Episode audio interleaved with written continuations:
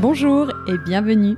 Vous écoutez Chou, le podcast dédié à l'univers canin. Et je suis Maude, sa créatrice. Mon objectif, c'est de vous apporter un maximum d'informations concrètes, précises et fiables sur l'univers du chien. Pour ceci, j'invite à mon micro une fois par mois un particulier ou un professionnel pour découvrir de nouvelles races de chiens connues ou plus confidentielles, pour qu'ils nous confient leurs expériences vécues toujours passionnantes et enfin qu'ils nous partagent de bons conseils et leurs coups de cœur. J'espère que chaque épisode vous permettra d'en apprendre davantage et participera à nourrir votre réflexion sur le monde canin. Et surtout, n'hésitez pas à m'envoyer vos commentaires et à me contacter sur Facebook ou Instagram chou, C-H-U-U, podcast. Aujourd'hui, une nouveauté. Je vais vous présenter pour la première fois un chien qui appartient au groupe 2 des molossoïdes, section 2, chien de montagne. Il s'agit du Landseer, qui est issu d'un croisement entre un Terre-Neuve et un Montagne des Pyrénées. Un chien que l'on qualifie de chien géant. Mais savez-vous ce que cache cette dénomination chien géant? Et pensez-vous qu'il soit possible d'avoir pour compagnon un chien de ce type quand on vit en pleine ville? Eh bien oui, c'est possible. Et mon invité Astré qui vit dans Paris va nous expliquer les joies et les contraintes d'une vie citadine avec Pietra, son Landseer. Comment le promener en ville? Est-il possible de prendre des transports en commun? Et quel budget pour son entretien et sa nourriture? Astrée répondra à toutes ces questions en spécialiste car elle n'en est pas à son premier chien géant. Malheureusement, elle a vécu la perte d'Odin, son bouvier bernois qui est mort d'une maladie fulgurante. Elle a accepté de partager avec vous cette expérience dramatique et je l'en remercie. La question de la mort d'un animal de compagnie est un sujet délicat et qui mérite d'être abordé, car nous sommes tous concernés un jour ou l'autre. L'objectif ici est de vous préparer à cet événement inéluctable, vous informer des démarches à effectuer pour vous aider au mieux à surmonter la perte de votre animal bien-aimé. Mais avant cela, découvrons maintenant toutes les qualités et tous les bonheurs que l'on tire du Landseer, un chien rare aux allures de gros nounours. Je m'appelle Astrée, j'ai 33 ans, j'habite à Paris, je suis parisienne à la base. Je suis en télétravail parce que j'ai ma propre marque. Du coup, je travaille euh, à la fois à domicile et à la fois dans un bureau que j'ai pas très loin du coup de chez moi, vers euh, Louis Blanc. D'accord. Donc en appartement, en ville, avec un grand, grand chien. Tout à fait. Est-ce que tu peux nous parler un petit peu de ton enfance? J'ai pour habitude d'aller euh, voilà dans le passé et voir s'il y avait un, lien avec les chiens ou pas du tout. Alors pas du tout. J'avoue qu'en tant que parisienne, c'est vrai que on n'était pas très habitué aux chiens. Enfin, j'avais des copines qui avaient des chiens, donc euh, j'ai eu quelques expériences avec des chiens avant, mais j'ai jamais eu au sein de ma famille, même assez éloignée, aucun lien avec un chien jusqu'à très tard en fait finalement. On avait toujours été habitué aux chats dans la famille. Ma grand-mère surtout est une fan invétérée des chats. voilà, ma première relation avec un chien est venue plutôt très tard quoi. Et alors elle est arrivée quand? Je commençais ma carrière, je devais avoir 24-25 ans. Et c'est vrai que voilà, avec Fabien, qui est actuellement mon mari aujourd'hui et avec qui je suis depuis que j'ai 19 ans, on a toujours aimé beaucoup les animaux. C'est vrai qu'on avait eu des chats avant. Et un jour, voilà, on a eu, je ne sais pas d'où c'est venu. Je dois, honnêtement, je ne l'explique pas vraiment, mais voilà, on a rencontré un chien et on a eu, moi j'ai eu un coup de foudre. ça a été comme une évidence, comme la rencontre d'un être, quoi. Et et du coup, on a adopté ce chien et ça a été mon premier chien et c'est voilà. C'était un grand chien? Oui, c'était déjà un grand chien, donc euh, complètement improbable pour quelqu'un qui n'a jamais eu de chien finalement. C'était un bouvier bernois. D'accord. Du coup, qui a pesé jusqu'à 59 kilos, donc c'était un, un beau bouvier. Bon, bah ça c'est super. Et alors, pourquoi après avoir choisi le Landseer? Alors, il y a des gens qui disent que euh, quand on accroche particulièrement avec des chiens géants, on reste avec des chiens géants. Moi, j'adore les autres chiens, c'est pas. Mais c'est vrai que finalement, euh, les chiens géants sont des races qui nous correspondent assez bien en termes de caractère par rapport à nos vies, parce qu'ils sont très sociables, ils sont super sympas. Honnêtement, ils demandent pas une éducation euh, très très stricte. Donc euh, c'est vrai que nous, ça nous correspondait assez bien le côté voilà aussi notre liberté, leur liberté. Et alors, tu es allé la récupérer où, Pietra? Ça a été un peu euh, pareil, une, un peu une rencontre. Euh, il s'avère que donc il y, a pas beaucoup d'élevage de lentilles en France. Et du coup, quand on a été dans la démarche euh, de rechercher du coup cette race, on se retrouvait chez mon père dans le sud de la France. Et il s'avère que les deux seules lentilles disponibles en France, femelles, il y en avait une qui était à 45 minutes de chez mon père. chez qui je vais d'ailleurs très rarement dans le sud. Donc c'est vrai que ça a été un peu une coïncidence et, à cette époque-là, on a vu ça aussi comme un signe. Dans un premier temps, tu peux nous décrire la race, quel groupe de chiens, la taille, son poids, pour que l'auditeur puisse un petit peu le situer D'après euh, les études euh, voilà, qu'on a aujourd'hui, enfin en tout cas les informations qu'on a aujourd'hui sur cette race, ce serait un mélange entre un Terre-Neuve noir et blanc et un Montagne des Pyrénées. C'est une race qui a été reconnue en France qu'à partir des années 60. Et le nom vient d'un peintre qui s'appelle Edwin Landseer, qui est un peintre anglais et qui avait pour habitude de peindre énormément ce genre de chien assez grand avec euh, donc des taches noires et blanches. Et du coup, voilà, quand ça a été reconnu, on a officialisé du coup le nom de la race, en tout cas en Europe. Parce que dans les autres pays, c'est pas reconnu, c'est ça? Dans les autres pays, par exemple, comme aux États-Unis ou au Canada, cette race n'est pas reconnue et elle est considérée réellement comme terre-neuve, noir et blanc, par rapport au terre-neuve. Donc le terre-neuve est quand même plus massif. Les femelles euh, peuvent aller de 50 à 60 kilos. On considère un chien géant à partir de 50 kilos à l'âge adulte.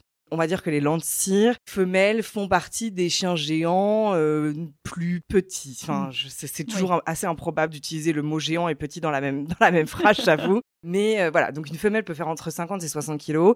Et je crois que les mâles, ça peut aller de 50 à 70. Donc euh, c'est vrai qu'il y a une énorme fourchette finalement sur le poids du mâle. Et donc on peut avoir des petits Landseer mâles et des plutôt très grands. Mais effectivement, je crois que les terres neuves, on est plutôt sur une, euh, voilà, une moyenne entre 70 et 80 pour un mâle, par exemple. D'accord. Donc ils sont quand même moins massifs, effectivement, que, que les terres neuves. Et c'est vrai qu'à chaque fois même qu'on croise un terre neuve et avec Pietra à côté, on se dit, bah, finalement, elle est microscopique. Euh. mais voilà. Donc, euh. Ça appartient à quel groupe de chiens? Le Landseer appartient au groupe 2 des molossoïdes, la section 2 du groupe 2, chien de montagne. D'accord, ok, bah parfait. Bah, je pense que là, du coup, on l'a bien en tête, le Landseer. C'est vrai qu'il faut imaginer, moi, je trouve un Terre-Neuve avec des taches noires et blanches, mais plus élancé, quoi. Peut-être une, autre différence, c'est que le Landseer n'a pas de sous-poil, qui est aussi une différence physique, du coup, avec le Terre-Neuve, et, paraît moins euh, ours, on va dire. Oui, euh, oui, oui, type ours, ok. Et donc, qu'est-ce que tu peux nous dire sur l'origine du Landseer Le Landseer vient majoritairement des pays du Nord, plutôt Allemagne à la base. On a aussi un peu Suisse et Angleterre.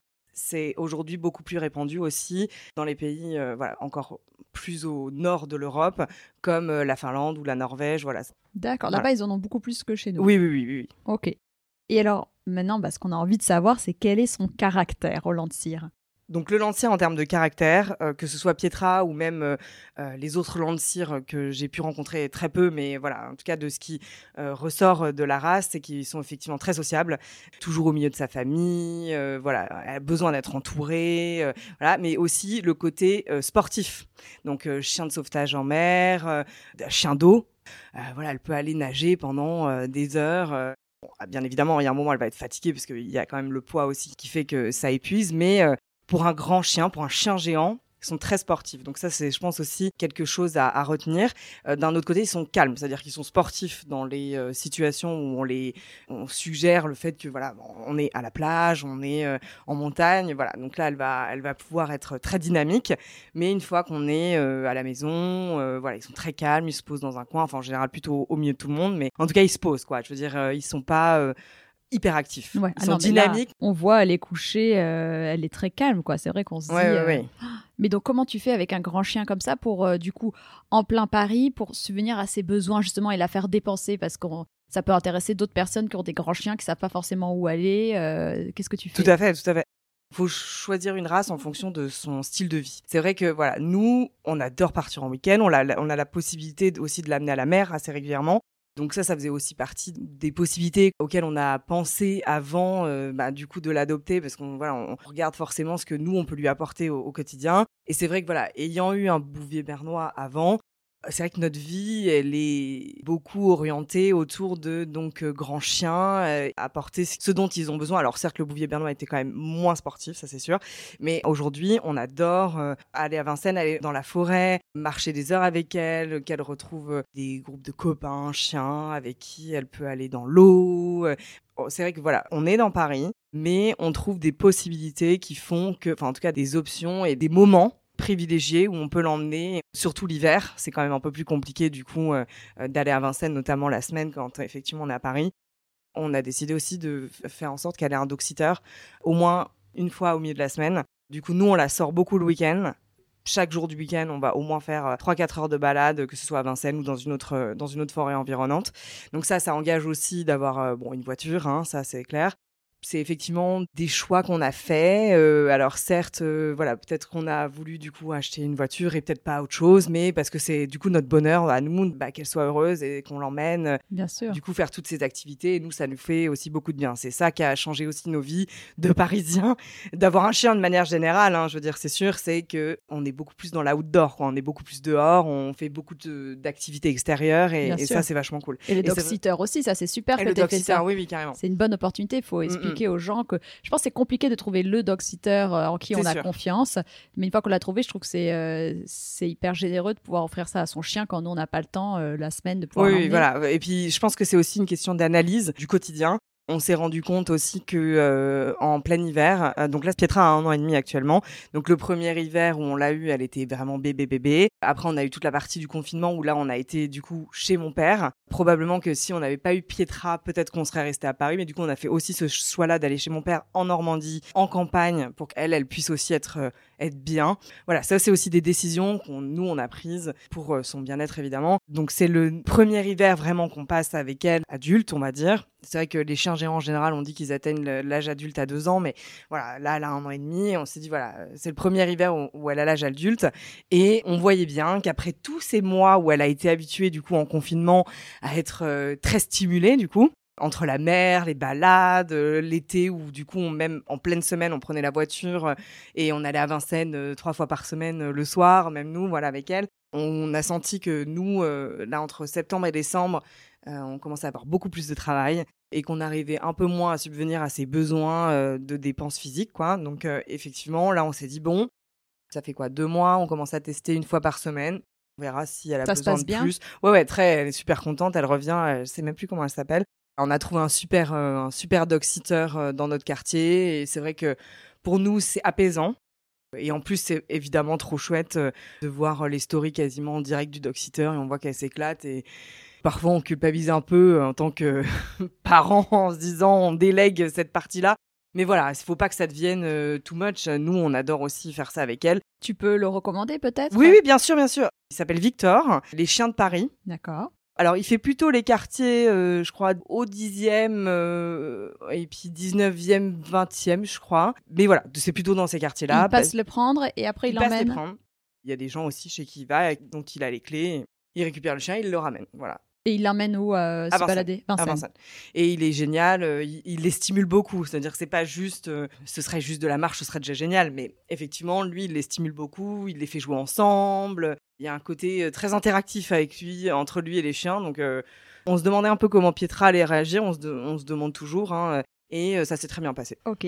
On parlait que le bouvier bernois avait bon plus de problèmes de santé. Est-ce que le lentir, est-ce qu'il y a des choses qu'on doit savoir en particulier au niveau de sa santé? Avec euh, leurs articulations. Euh, il y a peut-être d'autres caractéristiques, euh, quelque chose qui est propre au chien géant, il faut faire attention, et particulièrement au lentir. Alors le lentir pour un chien géant est particulièrement robuste. Il n'y a pas de maladie génétique spéciale que je détectais, mais effectivement, un peu comme tous les grands chiens, enfin les chiens géants, il faut faire très attention au retournement de l'estomac. Donc il y a des techniques pour ça, notamment les faire manger à niveau de tête, hein, ou un chouïa plus bas, qui n'est pas le cours retourné à essayer d'atteindre leur gamelle. Et effectivement, aussi nous, on fait très attention. On attend toujours deux heures après son repas avant d'entamer une balade, en tout cas une grande balade. Euh, si c'est une petite balade parce qu'on sent qu'elle a envie de voilà d'aller au toilette, tout ça, oui, ça on peut. Mais effectivement, il faut toujours prévoir un laps de temps. Et même quand elle revient de balade, en général, il vaut mieux éviter de donner de l'eau de suite, même si elle a soif. Ça aussi, ça peut favoriser le retournement d'estomac, du coup.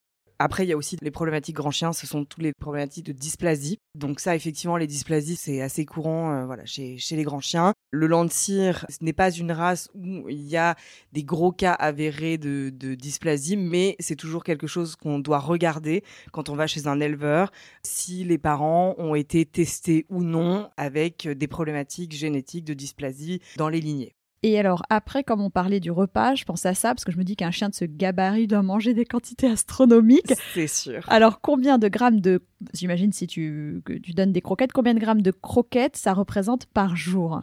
Pietra pèse 52 kilos, pardon, j'ai oublié de le préciser. Pour 52 kilos, on doit lui donner en moyenne 600-630 grammes de croquettes euh, par jour. C'est vrai que nous, on divise en deux repas. Les grands chiens peuvent être très gloutons. Ça correspond à quoi en budget? Nous, on prend des croquettes euh, qui sont euh, pas personnalisées, mais qui font atten- ah, on fait attention au poids, euh, aux os, euh, etc. En termes de budget, effectivement, mensuel, on va dire qu'on est entre 90 et euh, 110 euros. Ok. Pour donner une idée, en tout cas aux auditeurs, quand on compare au Shiba, donc les miens, ils font euh, 10 kilos et ils mangent 100 grammes. Et donc là, on parle Ouais. de 600 grammes. Non, mais il faut être prévenu aussi parce que même au niveau du budget, bon, bah, c'est autre chose. C'est sûr. En termes de, de sortie en laisse, parce que donc on imagine un chien géant à promener, c'est peut-être pas évident. Et j'ai déjà dans une interview sur l'Akita et May qui nous disait que bah, il faut se préparer aussi à tenir un chien géant parce Oui. que euh, enfin un grand chien à tout moment euh, il a de la force. Mhm. Est-ce que toi c'est quand même des chiens qui tirent ou pas forcément et où tu l'as bien éduqué dès le départ pour pas avoir de problème par la suite Comment ça se passe? En tout cas, ce qui concerne les chiens plutôt bergers, un peu aussi comme, euh, comme le bouvier qu'on avait, en fait, ce sont des chiens qui restent plutôt à côté de leur maître. Ou alors ils ferment la marche, ils regroupent quoi, ils ont cet instinct de regrouper. Nous, on était déjà habitués avec notre bouvier bernois, on le promenait euh, quasiment jamais avec la laisse parce qu'effectivement, il était très collé à nous. Avec Pietra, comme la race est évidemment un peu différente et que tous les chiens sont différents, voilà, euh, ils ont chacun leur propre caractère quand même. On a essayé de, l'habituer dès petite, avec des techniques euh, assez euh, étonnantes, à faire en sorte qu'elle ne soit jamais très loin de nous dans la rue. Les techniques, hein, donc on, on s- on se cachait quand elle était bébé, donc elle, elle prenait, elle prenait peur et du coup elle nous cherchait et voilà. Et du coup ça fait cet instinct de, aussi de ce côté de euh, voilà, je, je, je reste à côté d'eux, on sait jamais si je les perds de vue, voilà Mm. depuis petite, elle est habituée à être euh, très peu avec une euh, avec une laisse. C'est vrai que c'est plutôt moi qui les porte finalement les laisses.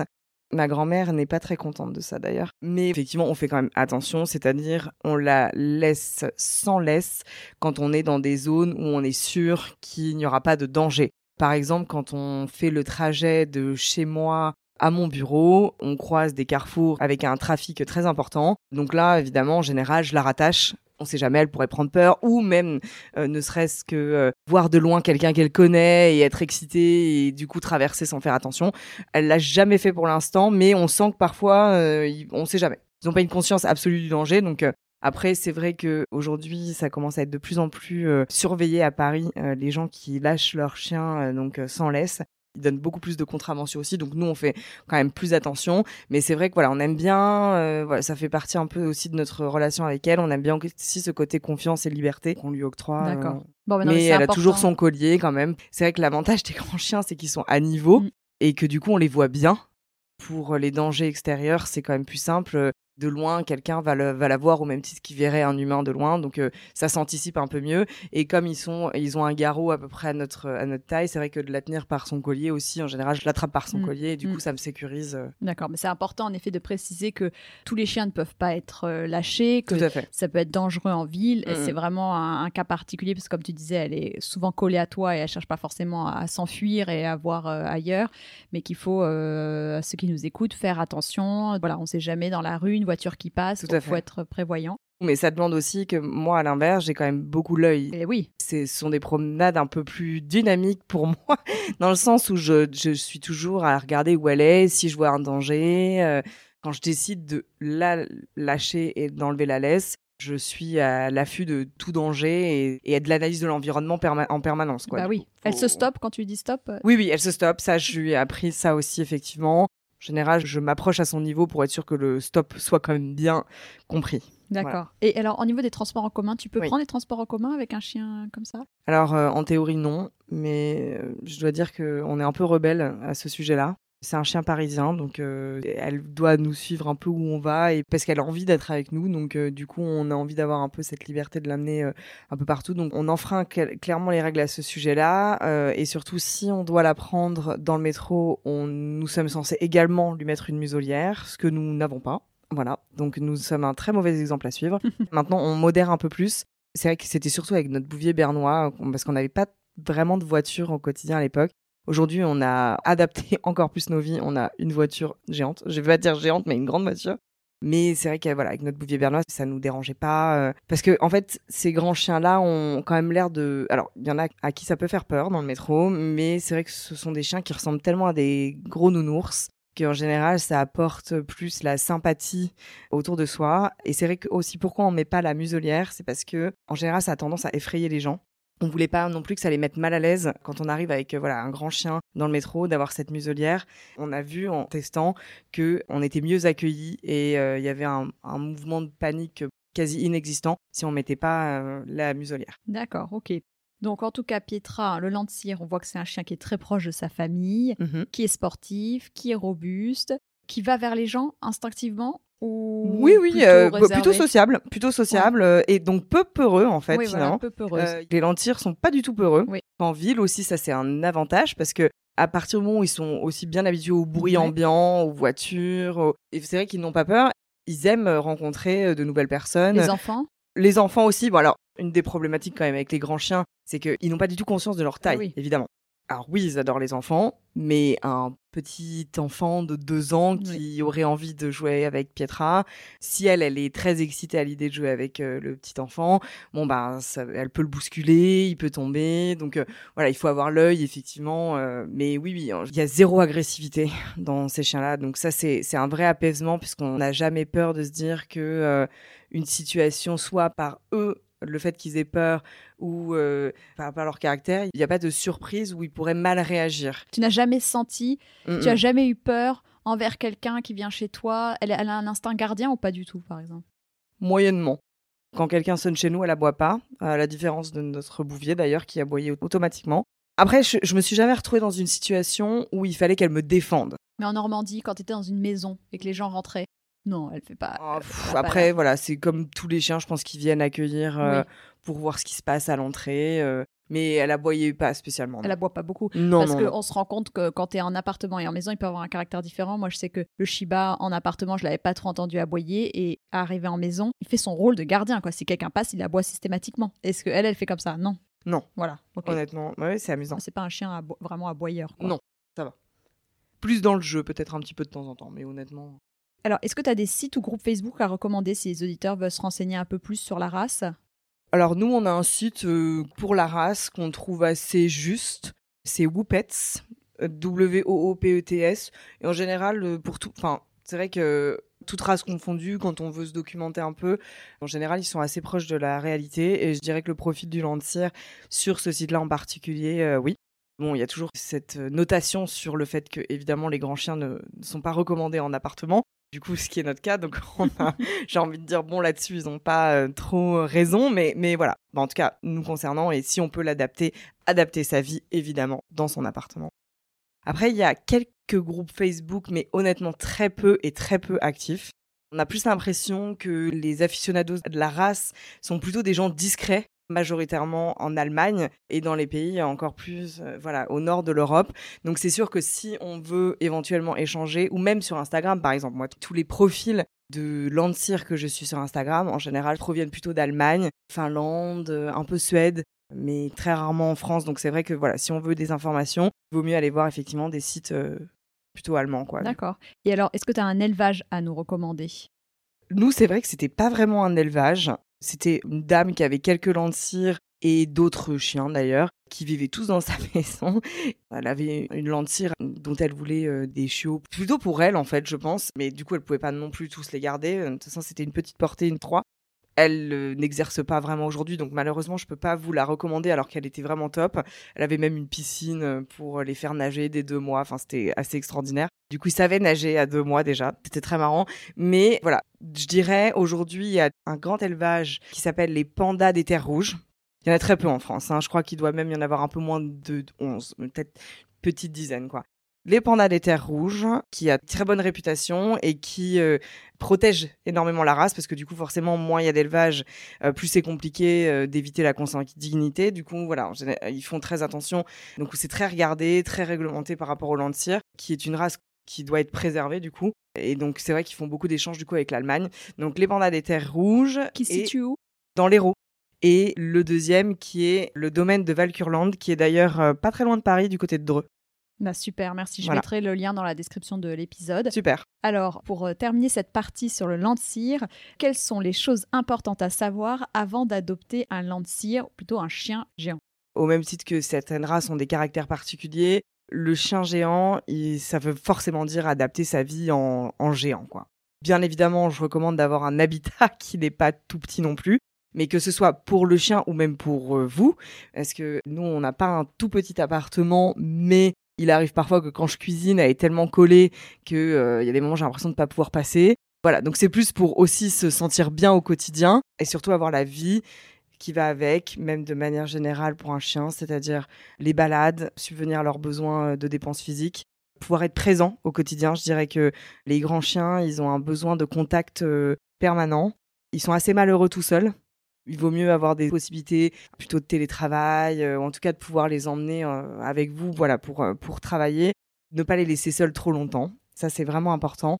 Et effectivement, voilà, il faut il faut savoir que forcément, plus il est grand, plus aussi il faut un budget, il faut prévoir un budget que ce soit les interventions vétérinaires, parce que forcément une intervention vétérinaire sur un grand chien, ça demande beaucoup plus de temps, euh, aussi même pour les endormir, euh, ça, c'est au poids, donc euh, ça, ça coûte Ah beaucoup plus ouais, cher en moi j'avais pas pensé à ça. hein. Oui, oui. Mais du coup, ils vont nous faire payer le, le- le tarif. Tu crois Oui, que ça oui, change en fonction Ah de- oui, ah oui, oui. Ah, j'en Ah suis persuadée. D'accord. Du coup, c'est vrai que nous, on a pris une mutuelle, parce qu'aussi, voilà, les Landseer sont certes robustes, mais les grands chiens, ce sont quand même des races auxquelles il faut faire euh, attention euh, euh, niveau santé. Donc nous, on a pris une mutuelle, donc c'était très important pour nous aussi de ne pas se retrouver dans des situations où s'il lui arrive quelque chose, on puisse pas du coup euh, gérer niveau budget, euh, bah, du coup des opérations qui sont parfois plus coûteuses pour un grand chien. Et évidemment, bah, le quotidien, la nourriture, euh, euh, voilà. Donc ça, ça représente un budget, il faut le savoir, Mm. c'est évident, tout est décuplé. euh, tout dépend le budget de chacun. Évidemment, il faut regarder au niveau de son propre budget et en tout cas être prêt à, à avoir ce genre de dépenses. Et au niveau de l'entretien Oui, bah au niveau de l'entretien, du coup, c'est pareil. hein. On va dire que effectivement, le Landseer n'a pas de sous-poil. Alors certes, c'est un grand chien, donc il y a une surface importante de nettoyage, évidemment. Nous, on la shampouine nous-mêmes pour l'instant et on la brosse nous-mêmes, à la différence euh, du coup de notre bouvier bernois qui lui avait un sous-poil et on l'emmenait euh, chez le toiletteur au moins deux à trois fois par an, histoire de débourrer le poil et surtout éviter les hotspots l'été, parce que c'était ça aussi, c'était- le gros problème. Mais elle, voilà, n'ayant pas de sous-poil, on va voir un peu comment ça évolue. Jusque-là, nous, on l'a fait nous-mêmes. On l'emmènera peu probablement à la fin de l'hiver euh, faire un petit coup de, de rafraîchissement. Faut compter le- combien pour un toiletteur? Nous, on a un toiletteur qui connaissait bien notre bouvier et du coup, qui, voilà, qui avait des tarifs assez cool pour, pour nous, mais dans le 18e, chez Gwendog. D'ailleurs, ils sont top. Du coup, ils ont l'habitude des grands chiens parce que aussi, pareil, un autre truc, certes, nous, on peut le faire euh, nous-mêmes en partie, mais euh, la plupart des toiletteurs ne sont pas équipés pour euh, les chiens géants. Donc, euh, il faut une table particulière. Du coup, on peut pas les porter. hein. Bah Donc, bien euh, sûr. Enfin, en tout cas, quand on passe 50 kilos, ça, ça reste un peu compliqué, quoi. Surtout quand euh, la personne est seule à faire le toilettage. C'est entre, on va dire, 50 et 100 euros. On, non, on est, euh, on va dire que dans Paris, même en province d'ailleurs, Ouais. on est plutôt autour de 100, 120 euros. Voilà, ok, il faut l'avoir Ouais. en tête. Ouais. Ouais, et encore, ce sont les prix les plus bas. Oui, Euh, ce sont les prix les plus bas. euh, Parce que et, combien de temps ça prend? Il te la prend une, euh, une En tout cas, demi-journée? pour un bouvier bernois, ça prenait 2-3 heures. Ouais, ok. Donc, euh, on, le- on le déposait, on se mettait à la- au, café du coin avec notre ordi et, Bah oui. et on l'attendait. Mais je pense que elle, oui, ce sera probablement tout de même euh, au moins une heure et demie, deux heures. Donc, je pense qu'on sera sur des tarifs, euh, ouais, 100, 120 euros. Et alors, justement, parce qu'on parle de ton bouvier Bernois, ton bouvier Bernois, donc qui s'appelait. Odin. oui, Odin. tout à fait. On en a parlé au début, et qu'est-ce qui s'est passé du coup avec Odin Comment ça se fait que. Alors, ben, Odin, euh, Odin nous a quittés il y a un an et demi maintenant, à la suite d'un cancer dont on n'avait pas vraiment entendu parler finalement, et qui maintenant commence à être de plus en plus connu chez les bouviers bernois, euh, parce que c'est euh, transmis génétiquement, le sarcomyces ocytaire. Donc, le sarcomyces ocytaire, c'est foudroyant chez un bouvier bernois. Et du coup, euh, voilà, on l'a un peu appris par surprise. euh, Enfin, en vrai, un cancer, on ne s'y attend jamais, c'est évident. Il s'était mis à boiter et puis euh, on, a, on, a, on a fait plein de vétérinaires différents pour essayer de détecter euh, d'où venait la boiterie. Et jusqu'à euh, plusieurs mois d'ailleurs, au bout de sept mois, on est finalement allé à Frégis. Du coup, qui, c'est vrai que l'avantage de Frégis, c'est que ils ont quand même beaucoup de matériel pour faire des analyses, des scanners. Voilà. Et c'est là que effectivement, on a détecté qu'il y avait une grosseur du coup sur son bras, d'où la boiterie. Du coup, évidemment, quand on arrive chez le vétérinaire en se disant ok, c'est peut-être un peu d'arthrose ou quoi, voilà, il avait, il avait pas encore 7 ans. Hein. Effectivement, quand on repart de là en se disant c'est peut-être un cancer, euh, voilà, c'est donc effectivement, voilà, il est, parti euh, ouais, en, à peine deux mois euh, à, cause de ce cancer-là, de coup typique des bouviers bernois, donc le sarcomycocitaire. voilà. Bah voilà, c'est vraiment quelque chose dont je voulais parler dans la seconde partie parce que la question de la mort d'un animal, d'un animal de compagnie, hein, c'est un sujet délicat mais qui mérite néanmoins d'être abordé car malgré son caractère dramatique, ça demeure malheureusement inéluctable. Mmh pour moi, c'était important si tu pouvais partager cette expérience pour que les auditeurs qui se retrouvent dans la même situation puissent mieux peut-être appréhender le, moment. On va parler de ton expérience, on va aussi euh, essayer de donner des enseignements aux personnes qui peuvent se retrouver dans cette situation-là et leur expliquer ce qui est possible de faire, euh, qu'est-ce qui existe.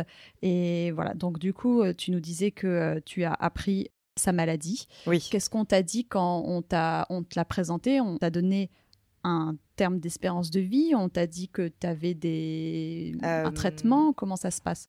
En fait, ce qui est un peu embêtant, c'est que forcément, quand il y a un premier diagnostic, on n'a jamais la solution finale euh, au premier rendez-vous. Du coup, quand on commence à détecter ça, et forcément, ça, ça fait un choc. Et en fait, s'enchaînent beaucoup de semaines d'attente, du coup, d'analyse. C'est sûr que nous, ça a été... Euh, profondément euh, terrible d'attendre ces analyses parce que du coup, euh, quand on n'est pas sûr de ce que c'est, on peut pas agir.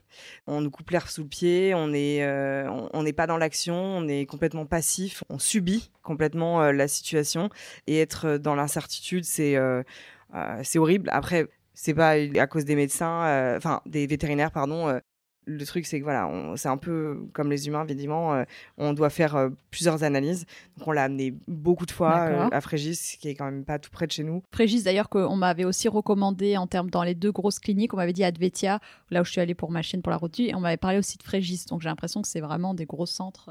Ouais, ouais, non. Euh, alors, tu recommandes. ouais, ouais. Si on ne trouve pas de solution chez notre euh, vétérinaire, en tout cas de quartier, c'est vrai que Frégis c'est bien parce que il y a la possibilité d'avoir euh, tout le matériel pour aller plus en profondeur et détecter vraiment ce qui se passe si on n'arrive pas à trouver d'où vient une problématique, voilà, de notre chien. Et c'est vrai qu'ils ont aussi beaucoup de spécialités différentes, que ce soit en oncologie, voilà.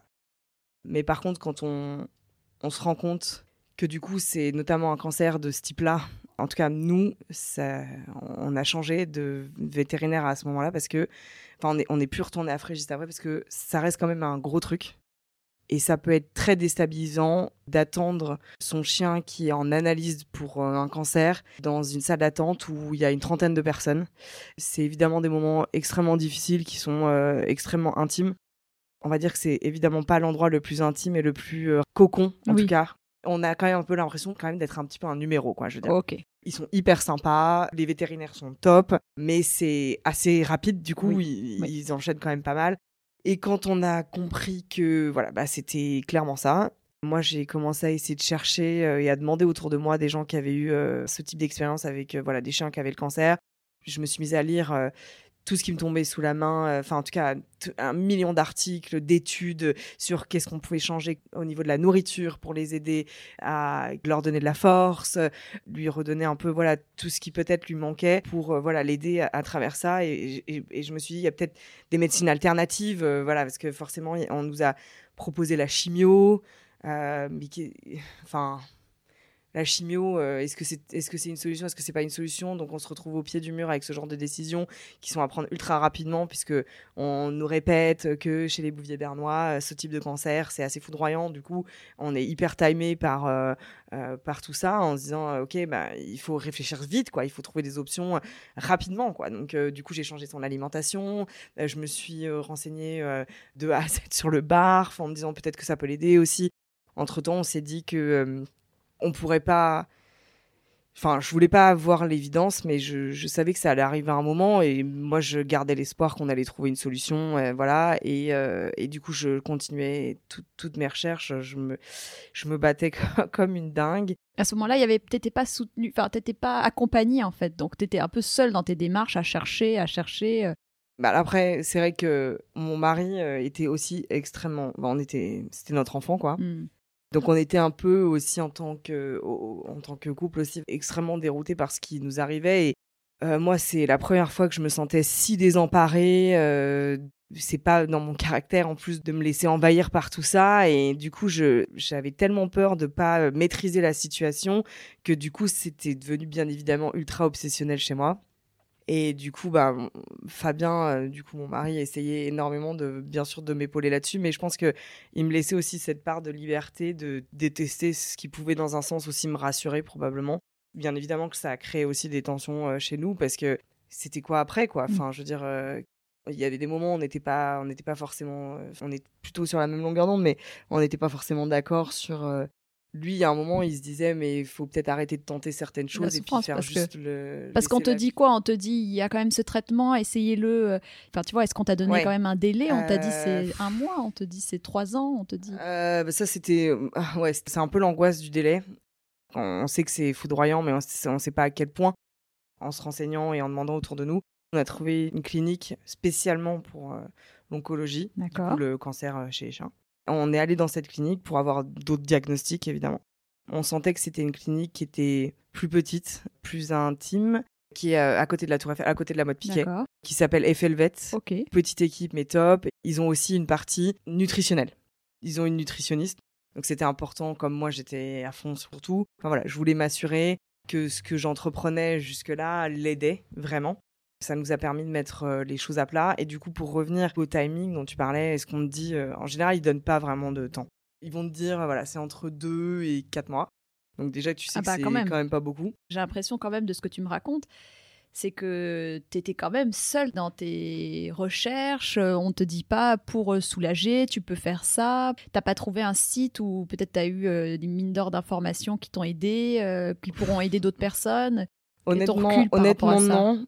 Non, parce que en fait, ce qui est compliqué avec les sites internet, c'est qu'on peut se donner des idées. Donc, euh, par exemple, ça m'a aidé sur la nourriture. Voilà, j'ai ajouté par exemple de l'huile de saumon. Euh, voilà, ça, ça m'a aidé dans le changement de sa nourriture et trouver aussi les peut-être certains compléments alimentaires qui faisaient que du coup, ça, ça l'aidait au niveau des muscles aussi, puisque du coup, ça provoquait chez lui une boiterie, donc euh, il fallait que je l'aide aussi à marcher.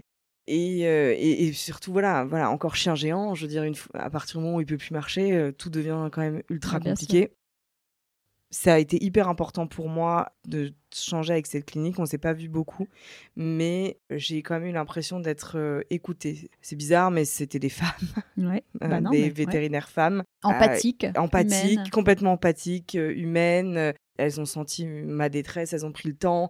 C'était pas un rendez-vous comme un autre. C'était moi avec mon enfant. Je me suis sentie écoutée, je me suis sentie épaulée. Et je savais qui appeler. Ils étaient là, voilà. Ouais, bah après, c'est arrivé très vite, mais c'est pas comme Frégis où, du coup t'appelais un répondeur quoi. Mais non, mais je comprends, euh, c'est vrai, c'est important de dire. Donc c'est pour ça que cette clinique, c'est bien que tu aies donné le nom, tu la recommandes en tout cas. Oui, oui, carrément. Franchement, FLVET, euh, vraiment, bon, je vous souhaite pas d'y aller. Et puis, alors il faut voir aussi que Odin, euh, Bouvier-Bernois, donc qui était chien géant à Paris, il passait pas inaperçu et du coup dans notre quartier, c'était quand même une figure du quartier très importante majoritairement aussi chez les commerçants. Et puis, euh, euh, c'est grâce à lui qu'on a rencontré euh, un nombre impressionnant de, personnes avec qui on a lié des amitiés extraordinaires. Et, c'est vrai que du coup, il y a eu un mouvement général d'aide dans le quartier qui était absolument hallucinant qui à la fois faisait vachement de peine parce qu'on se disait ok c'est réel et en même temps on se dit c'est fou un chien qui a apporté du bonheur aux gens peut provoquer un mouvement de soutien, de soutien, incroyable, euh, qui était assez dingue. Où parfois il y avait des personnes qu'on a peut-être dû voir euh, peut-être 5-6 fois lors de nos balades, qui nous proposaient si on avait besoin de nous aider financièrement, parce qu'ils savaient que ça faisait des semaines qu'on était dans les cliniques, euh, dans les tests, dans les analyses, et forcément ah, ça finit clairement par, c'est vrai, par chiffrer, mais on, s'en, enfin c'est horrible à dire. Une mutuelle ou pas Oui, on avait une mutuelle, ouais. Donc tu avais déjà cette. Ouais, on avait une mutuelle, mais ça nous a beaucoup aidé, c'est évident. Ouais. Mais on parle de euh, combien là De milliers d'euros? Ouais, ouais, ouais. De milliers d'euros. Ouais, je dirais de, 2000, 2005, 2500. D'analyse et de compagnie. Ouais, ouais, ouais. Ok. Moi, j'ai, j'ai trouvé beaucoup de soutien dans, dans, ça. Et c'est vrai que pour les personnes qui ont des chiens, c'est, c'est fou de se sentir euh, entouré par, des, par ces gens-là qui, même si parfois ils n'ont pas forcément de chien, en tout cas qui sont assez empathiques et assez intelligents de, pour voir que toi, c'est, c'est extrêmement important, pour, toi. Donc on nous avait donné un genre de timing, mais bon, voilà, bref. De toute Mm. façon, moi, j'avais pas très envie d'écouter ce Oui. timing-là. Et puis, euh, et puis, je me suis dit, on va trouver quelque chose, on va Oui. trouver, on va trouver, on va trouver. Bref, j'étais un peu bornée sur le sujet. Et puis, je lui avais quand même demandé, parce que là, ce qu'il n'ose pas trop dire quand même, c'est. euh, Enfin, en tout cas, moi, ce qui manquait comme information quand même, c'est. Parce qu'on on nous avait quand même prévenu en disant, bon, évidemment, la décision, vous allez devoir la prendre vous-même de dire s'il faut arrêter ou s'il faut pas arrêter. Moi, dans mon esprit, dans mon cerveau, cette information, elle rentrait pas. Je, je comprenais pas. Je comprenais pas qu'à un moment, cette question-là, elle allait se poser et que ça allait être à nous de dire, ok, c'est le moment. On est complètement victime finalement de, de cette prise de décision. Et du coup, ce que je comprenais pas aussi, c'était, ok, mais ce que je leur disais à chaque fois, c'était, ok, mais euh, comment moi je sais quand c'est le moment? Enfin, comment est-ce qu'on peut savoir? C'est quoi le moment en fait? Ça, ça veut dire quoi euh, bah, euh, bah, C'est le moment? Euh, c'est le moment de quoi Quand tu vas accoucher, tu sais quand c'est le moment. Bah, je veux dire, tu perds les os, ou enfin, autre, t'as des contractions, enfin voilà. Et c'est quoi le moment de dire, bah, on, arrête? Enfin, c'est, ça me ça me paraissait surréaliste. L'oncologue m'a dit, bah, en général, quand il commence à plus trop manger, c'est assez mauvais signe, quoi. Du coup, bah, moi, j'étais contente parce qu'il continue à manger, quoi. Donc, je me disais, euh, allez, c'est ok, il, continue à manger, c'est bien. En plus, je lui, je lui fais des trucs qui ont l'air de lui plaire et tout, c'est cool. Et puis, ben, un jour, euh, ben, un jour, il, il a plus trop mangé, quoi. Et là, je... et du coup, j'osais même pas le dire à, à mon mari parce que je me suis dit, il va me, va me dire, ah bah, c'est le moment. Euh, Du coup, je voulais Mhm. pas. J'étais quand même dans un. Je, je voulais pas que ce soit le moment, donc euh, je, je voulais pas le dire, quoi. Enfin, j'ai pas attendu beaucoup, beaucoup. J'ai attendu euh, une journée, mais il m'a dit, ah bah, il faut, faut, faut quand même qu'on aille voir. euh, le soir, on est allé euh, donc dans une clinique d'urgence pour lui mettre un peu des calmants parce que aussi il avait, il perdait un peu de sang. Donc ça, c'est aussi l'horreur. Euh, et on se dit putain, ok. Et- mais moi, je voulais pas. Mm. Je voulais pas le laisser la nuit à la clinique. Je voulais pas qu'il, je voulais pas qu'il soit sans moi. Donc on s'était même installé. euh, on rentre dans la grosse intimité là, mais nous, on, on vit euh, sur deux étages et du coup, on s'était même installé depuis plusieurs semaines notre lit au rez-de-chaussée parce qu'il pouvait plus trop monter. Du coup, on dormait avec lui par terre. Du coup, le, le lendemain, on s'est dit bon. Donc Fabien n'est pas allé au travail et moi non plus. J'ai appelé la clinique, euh, je dit voilà, est-ce qu'on peut revenir? Juste, voilà, il y a quelques il y a ça qui se passe, j'aimerais bien le voir avec vous. Donc moi, j'étais toujours dans le truc de dire ok, on va trouver, on, va retourner, on va retrouver une solution et tout. Et puis du coup, on est allé dans notre, euh, du coup, dans notre bar préféré du 19e où euh, toute l'équipe euh, était euh, complètement fan de, de Odin. Il était un peu le roi là-bas, donc c'était assez cool. C'était son endroit chéri de, du monde entier, je crois. Et du coup, voilà, on, leur a dit, bah écoute, il- écoutez, voilà, il mange pas trop et tout. Le chef cuisinier du, du restaurant a cuisiné pour lui, du coup, qui a été, on le savait pas forcément à ce moment-là, mais ce qui a été son, son dernier repas, quoi. Du coup, on est parti et on est allé à la clinique. Et là, quand même, en sachant pas trop trop, bon, enfin, si, je savais au fond de moi probablement, mais du coup, j'ai quand même appelé ma sœur et mon père, qui étaient euh, très, très, très, très, très, extrêmement proches de, Odin. On est arrivé là-bas et bon, la vétérinaire, elle a senti que c'était un peu chaud, quoi. Et du coup, on, on est allé dans une pièce, on s'est posé, on a, on a été tous les quatre avec la vétérinaire, également la nutritionniste était là, si, si je me souviens bien. Et on a commencé à discuter des options, du bilan de ce que voilà, nous on avait observé là, ce qui arrivait là hyper récemment. Donc les options étaient franchement très faibles. Là, elle nous dit euh, de manière assez euh, très douce, euh, mais bon, on sent qu'ils osent quand même pas trop, parce que c'est pas à eux de dire quand c'est le moment. Donc en fait, c'est ça qui. Nous, on, de temps en temps, on aimerait que ce soit eux qui nous Bah, disent pour ça. pas que ce soit à nous de prendre la ça. décision. Mais du coup, on est là, puis on se regarde un peu tous en chien de faïence. Euh, moi, je, la regarde, j'ai alors, euh, donc, bah, ok, on a parlé des options. Et, donc, l'option, elle me dit, bah, voilà, on peut essayer de lui donner un calmant, mais elle me dit, je sais pas du tout euh, si ça va continuer à le faire souffrir ou si ça va. Enfin, en tout cas, si là, on voit bien que. On voit bien qu'il souffre. Enfin, en tout cas, qu'il a. Probablement qu'il s'il arrête de manger, c'est que. Voilà, c'est. Voilà. Et. Mais c'est horrible parce que, en fait, le cancer, c'est pas visible. À part quand on fait de la chimio, évidemment, et qu'on perd ses poils ou ses cheveux. Quand on fait pas de chimio, le cancer, c'est pas visible. Donc, euh, c'est horrible de se dire, euh, ouais, il est vraiment malade. En fait, c'est, on percute pas parce que c'est, en fait, il, se passe tout un truc. En tout cas, moi, j'ai eu un, gros problème avec tout ça. C'était la partie visuelle. On n'a pas envie d'y croire et tant qu'on le voit pas, on n'y croit pas. Et donc là, elle nous dit, bon, elle nous fait comprendre que c'est soit maintenant, soit en, en, tout cas quelques jours plus tard, quoi. Bah, moi, j'étais incapable de prendre, de prendre la décision. Et j'étais oppressée, j'étais complètement oppressée par le fait que bah, on avait fait le tour de la question, en gros. Et même si ça avait été de manière ultra bienveillante et, euh, et empathique, euh, euh, j'étais complètement oppressée par le poids de l'ambiance.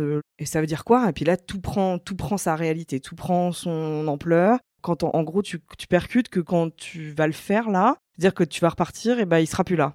Et là, tu te dis alors attends, donc je suis là, là il est encore en train de, enfin là il me regarde, genre j'ai ma main sur lui, il respire, et ça veut dire que en gros, d'ici quelques minutes, euh, enfin, c'est quoi ma vie après, quoi? C'est quoi ma vie après? Et on se dit, c'est pas réel, quoi. Enfin, moi, je, je, devenais un peu dingo. Donc, euh, mon mari, il voit que ça, ça percute pas, quoi. C'est lui que, du coup, il a eu la, enfin en tout cas la, bien, la gentillesse et la bienveillance de prendre la décision lui-même euh, vis-à-vis de moi. Et du coup, il a amené la vétérinaire dans une autre pièce et il a dit, bah écoutez, voilà, je pense qu'on va le faire là. Du coup, moi, j'ai à peu près compris ce qui se passait. Et on lui a mis un t-shirt, du coup, de son bar préféré. Et on lui a écrit des mots, du coup, euh, pour la famille, les amis, quoi. Euh, parce qu'on voulait qu'il parte avec quelque chose de nous et mmh, bah c'était comme une lettre. Euh, c'était comme une lettre. Donc, du coup, on a commencé à écrire sur le t-shirt. C'était notre façon d'être présente avec lui, d'être présent avec lui. Puis ben après, voilà, la vétérinaire nous explique, mais bon, on est toujours un peu dans un flou, on ne sait pas trop ce qui se passe, on prend l'info, mais on l'intègre pas vraiment. Où elle nous dit, voilà, il va y avoir deux, deux piqûres, du coup. Donc la première qui, va l'endormir et la deuxième du coup qui va arrêter son cœur. Je crois que à ce moment-là, j'étais plus vraiment, j'étais plus vraiment là. Enfin, j'étais là, mais j'étais plus très. Pas consciente, quoi. Ouais. ouais, euh, en fait, on se dit, c'est une blague, c'est un sketch mm. en fait. Vraiment, il y, a, une notion de, réalité et surréalisme qui est, euh, enfin moi en tout cas, qui a pris une ampleur assez, assez extrême chez moi.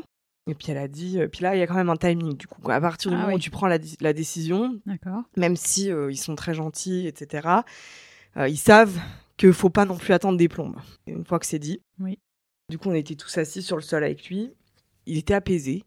Bizarrement il était, c'est comme si ça avait un peu, en tout cas qu'il nous faisait confiance. Et c'est ça en fait le pire. Oui. Je crois qu'il m'a fait un choc, c'est que du coup il était apaisé parce qu'il avait confiance je me disais, mais, mais attends, lui, il sait même pas, en fait, ça se trouve, il sait même pas ce qui se passe. Et en fait, on est en train de lui faire un coup dans le dos, quoi. Enfin bon, hmm. on part dans des trucs, de toute façon. Et je sais pas, il s'est passé un truc. Euh, alors, c'est peut-être dans ma tête, j'en sais rien, hmm. mais en tout cas, j'en ai un, très, un, souvenir assez, euh, assez, euh, assez clair. du coup, elle a commencé à lui mettre la première aiguille, injection, et genre, il s'est retourné vers moi, il m'a regardé un peu genre c'est bon, t'inquiète. Puis après, euh, ben, ça l'endort. Donc, euh, un chien géant, ça prend euh, toujours un petit peu plus de temps. Puis, ben, deuxième injection, on voit ce, ce, grand être de 59 kilos sur le sol, inerte. Et là, je crois que, du coup, mon cerveau a percuté ce qui se passait et je suis connue complètement folle. J'ai dû sortir de la pièce, je pouvais plus être dans la pièce comme si j'avais fait la plus grosse connerie de ma vie, quoi. C'était pas du tout euh, contre les autres, mais j'ai eu l'impression de, me faire emprisonner dans cette décision mmh.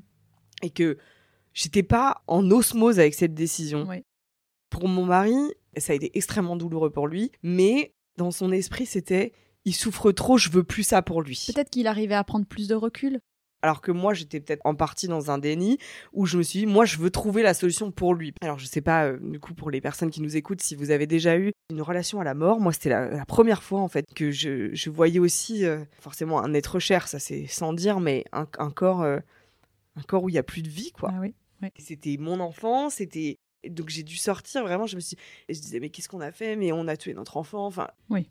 Et tout se met en place toute la réalité prend sa place dans, mon cerveau et je me dis mais ça y est c'est fini, euh, je revivrai plus jamais ce que j'ai vécu avec lui. Mais en même temps je comprenais pas comment on pouvait exister et plus exister. Et puis je comprenais pas comment, même si c'était finalement aussi pour son bien de prendre cette décision parce qu'il pouvait de toute manière plus continuer comme ça, mais j'avais quand même l'impression qu'on m'avait donné le droit de voler la vie d'un être c'est un truc hyper violent parce que moi je, trouve ça absolument hallucinant de me dire légalement j'ai droit de dire bah non bah lui non pour les animaux oui. fini ouais, du fait qu'on ait ce droit là bah, c'est à moi que ça revenait mm. je vis avec depuis ce moment-là. Même si effectivement c'est mon mari qui a je me suis laissée aller dans la décision. Mais à, ce moment-là, est-ce qu'il est venu vers toi et te dire j'ai pris cette décision, il va se passer ça? Ou est-ce que dans ce moment-là, il a pris la décision avec le vétérinaire? Non, non, mais il m'a fait comprendre. C'est vrai qu'il n'avait pas eu envie de le dire devant moi à la vétérinaire. Pour qu'elle elle se prépare aussi dans une autre salle oui. avec les aiguilles, parce que c'est quand même vachement impressionnant ces histoires bah. d'aiguilles. C'est deux grosses aiguilles et puis ça prend du temps. Ça fait une heure que tu étais là, on va dire, dans le. Ouais, ça, fait, ça faisait bien 45 minutes. Et puis du coup, ben, c'est vrai que ma sœur et mon père, ils étaient aussi vachement désemparés. Mais ça m'a fait du bien qu'ils soient là. C'est bizarre. C'était. Enfin, je voulais pas leur imposer ça parce que ça veut dire qu'eux aussi sont obligés de vivre avec aujourd'hui. Est-ce que justement, avec du recul, je sais pas, vous étiez quand même nombreux finalement dans cette salle Ouais. Est-ce qu'avec du recul, je sais pas, tu te dis, bah, j'aurais préféré finalement être moins nombreux qu'avec mon mari. Et il y avait trop de monde en fait, je savais plus où donner de la tête. Au contraire, comme tu dis, toi, finalement, ça t'a été utile. Qu'est-ce que tu peux peut-être euh, recommander aux gens? Personnellement, ça m'a rassurée parce que ces deux personnes-là en question, je me sentais assez à l'aise d'être moi-même dans ce moment-là, sans jugement.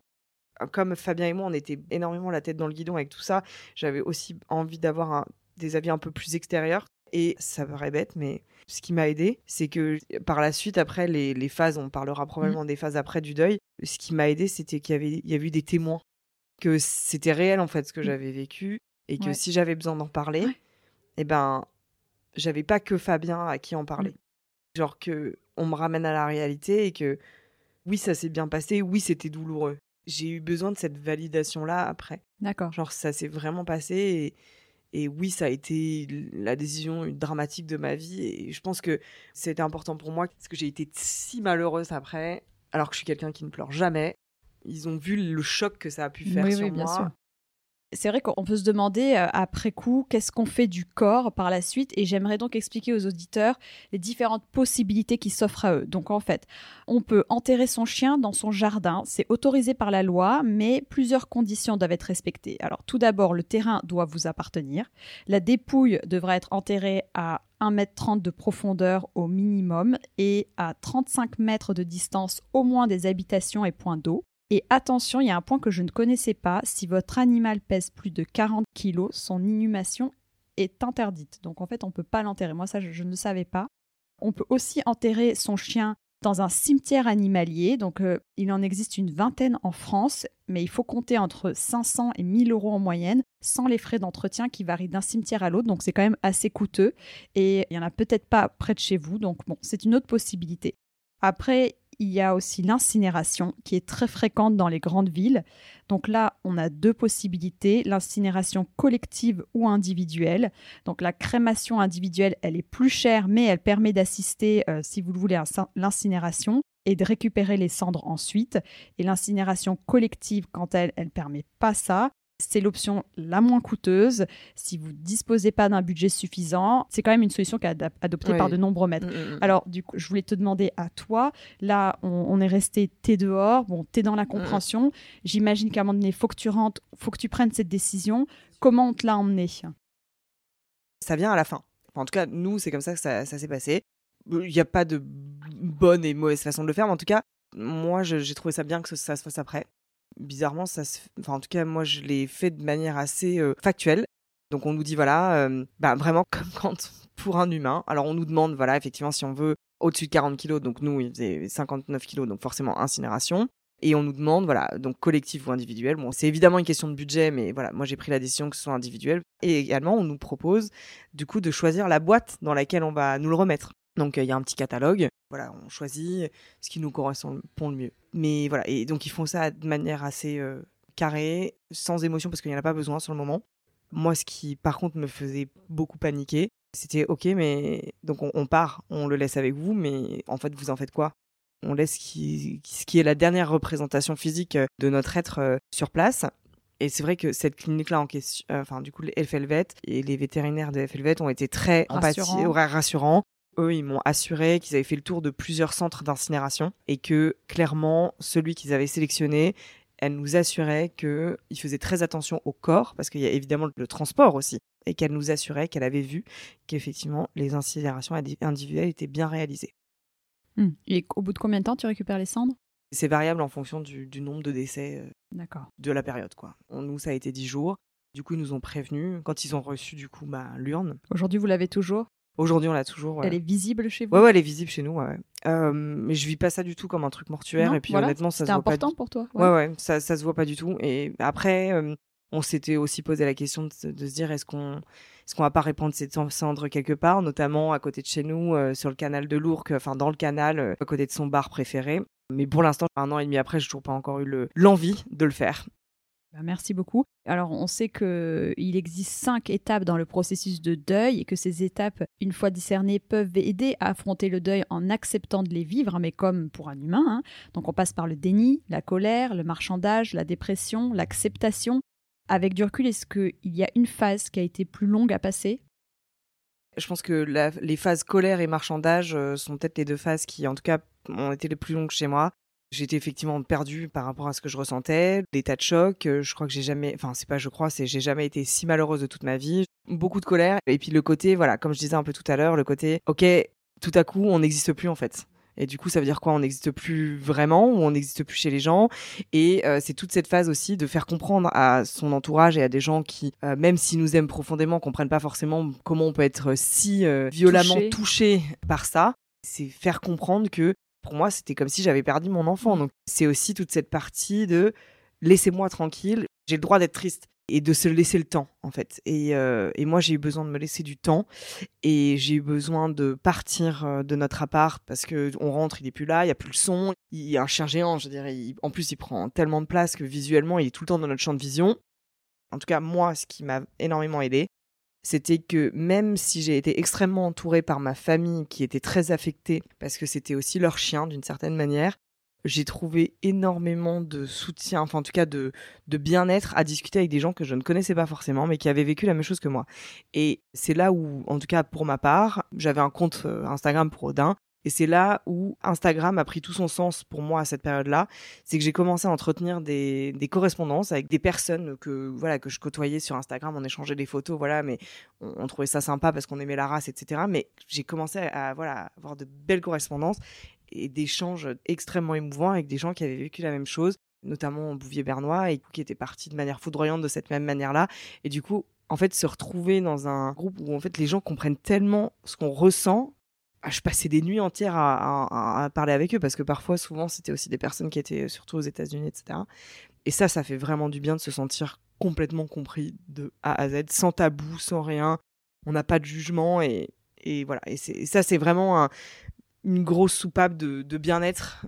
Effectivement, comme on disait, il y a peut-être aussi l'écriture. Moi, j'ai beaucoup écrit. Aussi, j'ai beaucoup écrit sur le compte d'Odin, qui était assez actif. Je faisais que des trucs, enfin des choses assez amusantes. Et du coup, là, j'ai eu besoin d'exprimer ce que je ressentais moi en tant que maman de chien, qui venait de perdre mon chien et ce qu'il représentait pour moi. C'est un peu, j'exorcisais euh, ce que je ressentais en l'écrivant. Voilà. Bah, merci beaucoup parce qu'on dit souvent d'ailleurs ouais, qu'il est nécessaire d'avoir recours à un, rituel pour affronter la mort de son animal, écrire une lettre, planter un arbre. Donc toi, on va dire que tu as beaucoup écrit, tu t'es entouré de personnes qui avaient vécu euh, la même chose que toi. Et donc, euh, on recommande aux personnes aussi de savoir bien s'entourer, de savoir s'entourer des personnes qui ne vont pas les juger. Et à cette période-là, peut-être, bah oui, de mettre de côté des personnes qui ne comprendraient pas la situation dans laquelle on est et qui pourraient prendre la chose un peu à plus à la légère, ce qu'on n'a pas envie à ce moment-là. quoi. Tout à fait. Ok, bah, très bien. Bah, merci beaucoup pour tout ça. Merci à toi. Euh, à la fameuse question doit-on reprendre un autre chien juste après la mort de son chien Tu répondrais quoi? Bon, c'est un avis perso à un moment où moi je l'ai ressenti comme ça. Honnêtement, moi j'avais extrêmement peur de faire un rejet d'un nouveau chien parce que c'est comme si on me disait euh, tiens, tu perds un enfant, euh, bah ta carte tombe enceinte. Ah, ok, c'est ok, peut-être. Mon Dieu, si vous ah, ne le prenez pas mal, ne le prenez pas mal. En tout cas, moi, j'ai pas d'enfant aujourd'hui, donc j'avoue que j'ai pas de comparaison avec un enfant humain, mais moi, c'est un peu comme si on me demandait ça. Le problème, c'est que ça crée un manque mm. profond. Il nous apporte tellement d'amour que moi, ce que j'ai ressenti, c'était aussi d'emblée un manque comme si j'étais une droguée à qui on avait euh, jeté de la drogue. Une drogue d'amour, une drogue de bien-être, et pour moi, euh, on, me l'avait enlevé. Et moi, je, je voulais pas du tout passer le cap. Je me voyais pas regarder un autre chien. C'est vrai que le chien nous a tellement changé notre vie qu'en fait, on vit chien à un moment donné. Donc c'est comme si on nous enlevait notre vie qu'on aimait et notre façon de vivre d'un coup et d'une manière ultra brutale. Et du coup, effectivement, la seule manière que nous on a perçue pour que notre vie soit pas chamboulée, qu'on vive dans la tristesse pendant euh, je ne sais pas combien d'années, c'était que on prenne une, une descendance dans la famille euh, avec un nouvel être du coup parmi nous. Encore une fois, je pense que c'est perso. Je me suis un peu laissée euh, emporter par euh, Mm. mon mari qui m'a dit écoute, je pense que on va voir. Regardons, essayons de voir si tu ressens quelque chose pour un autre chien à un moment donné. C'est là dont je parlais d'une évidence euh, du fait que la seule lentille euh, femelle disponible quelques semaines plus tard était à 45 minutes de là où on se trouvait. On s'est dit c'est peut-être Odin qui nous envoie un signe et du coup euh, ça m'a rassuré d'une certaine manière. Un mois, un mois et demi après avoir perdu Odin, nous sommes partis sur la route euh, du sud de la France en direction de l'Italie comme on fait euh, chaque été. D'ailleurs, je recommande à tous, si vous ne savez pas où partir en vacances l'été, dans un endroit qui accepte les chiens et notamment les très grands chiens. L'Italie est particulièrement dog-friendly avec acceptation dans les restaurants, des plages 100% chiens. Donc c'est vraiment euh, des destinations vacances famille euh, chiens euh, parfaites et du coup voilà c'est comme ça que Pietra est entrée dans ma vie.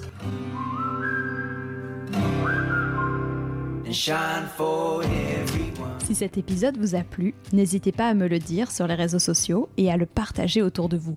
Vous pouvez aussi laisser 5 étoiles et un commentaire sur Apple Podcast ou iTunes. Avoir des notes permet de donner plus de visibilité au podcast. N'hésitez pas non plus à me taguer dans une de vos stories sur Instagram, ça fait toujours plaisir et c'est une bonne façon de diffuser le message. Très bonne semaine, prenez soin de vous et de vos toutous.